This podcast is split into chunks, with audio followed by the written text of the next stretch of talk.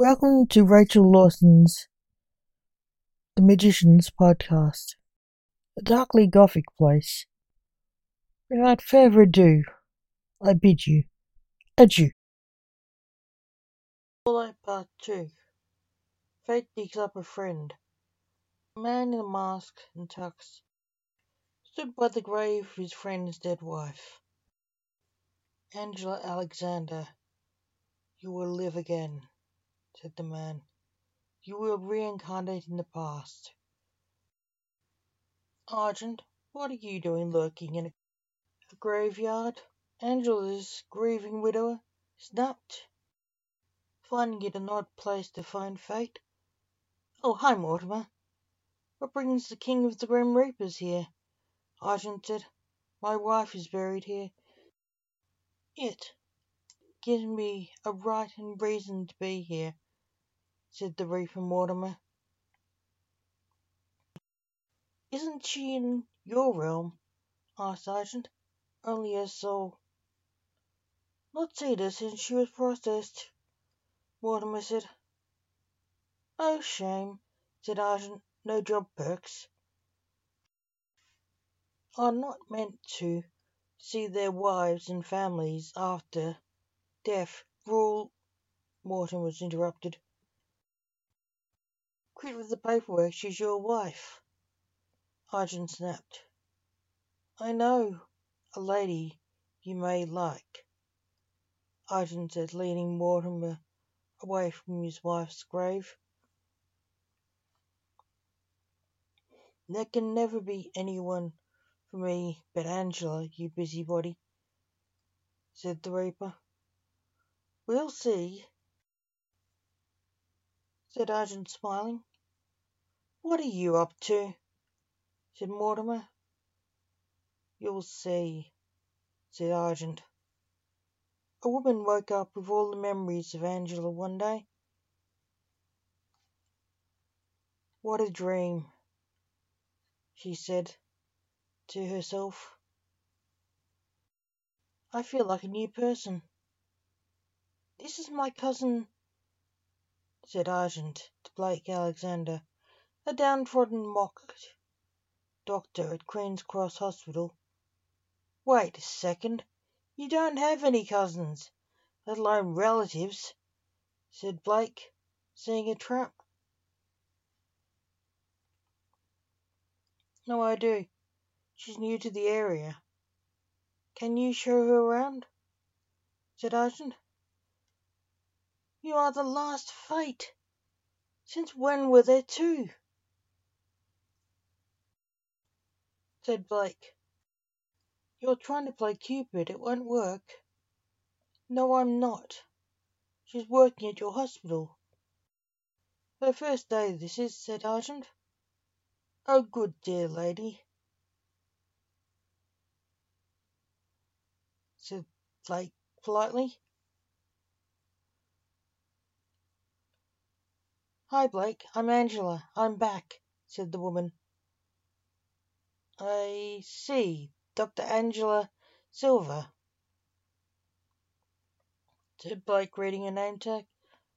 No, I'm Angela, said the woman, frustrated. Okay, Angela.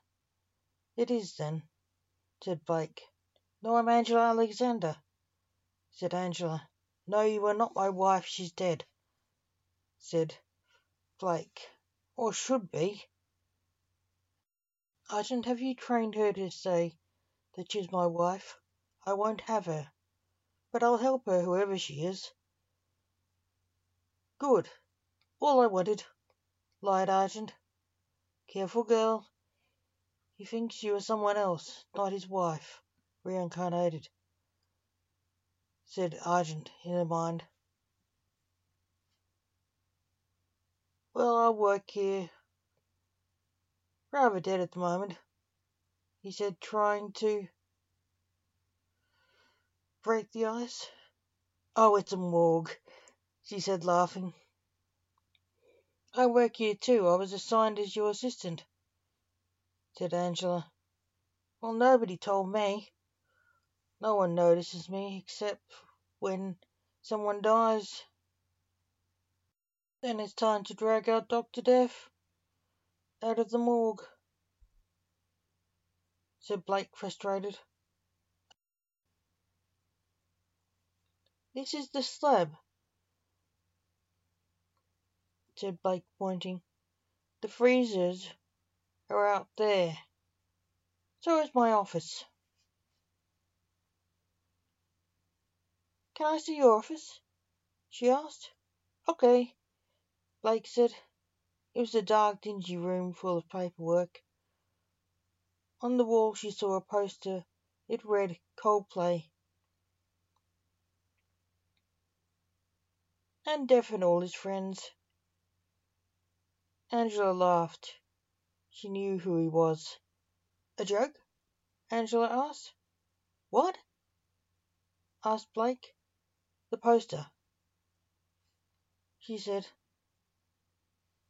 No, I like Coldplay. Good album, that one, said Blake. Oh, said Angela. Me too. Angela pulled out her phone and looked for it in her music. All she could find there was the Phantom of the Opera song from the movie. It's not there, she said. What? said Blake. Coldplay song 42. I thought I had it.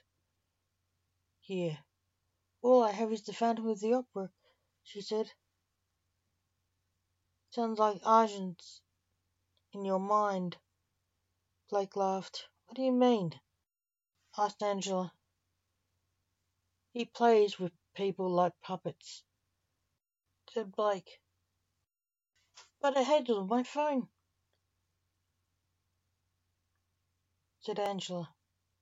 And my wife did. She loved it, Blake said, smiling, remembering her.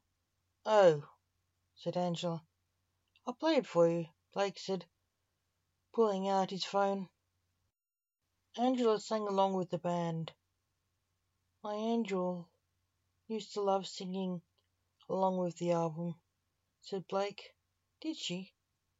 asked Angela, realizing whose phone it was that had the song on. All of the dead bodies in the morgue screamed at once.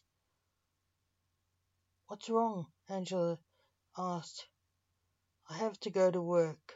A soul is missing in the underworld, Blake said. Is that what it means?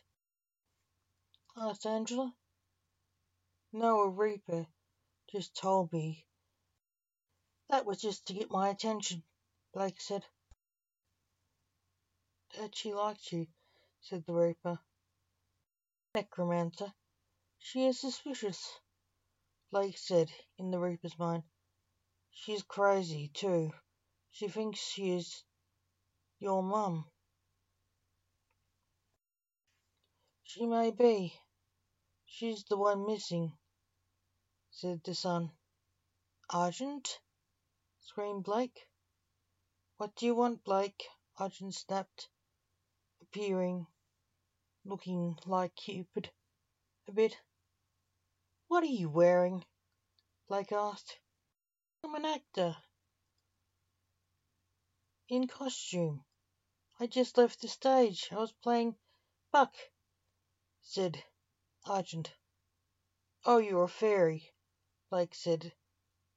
I thought you were playing Cupid. No, said Argent. I'm still not convinced you aren't, said Blake. What have you done with my wife's soul? Nothing, said Argent. Then why did you sign for it? Blake snapped.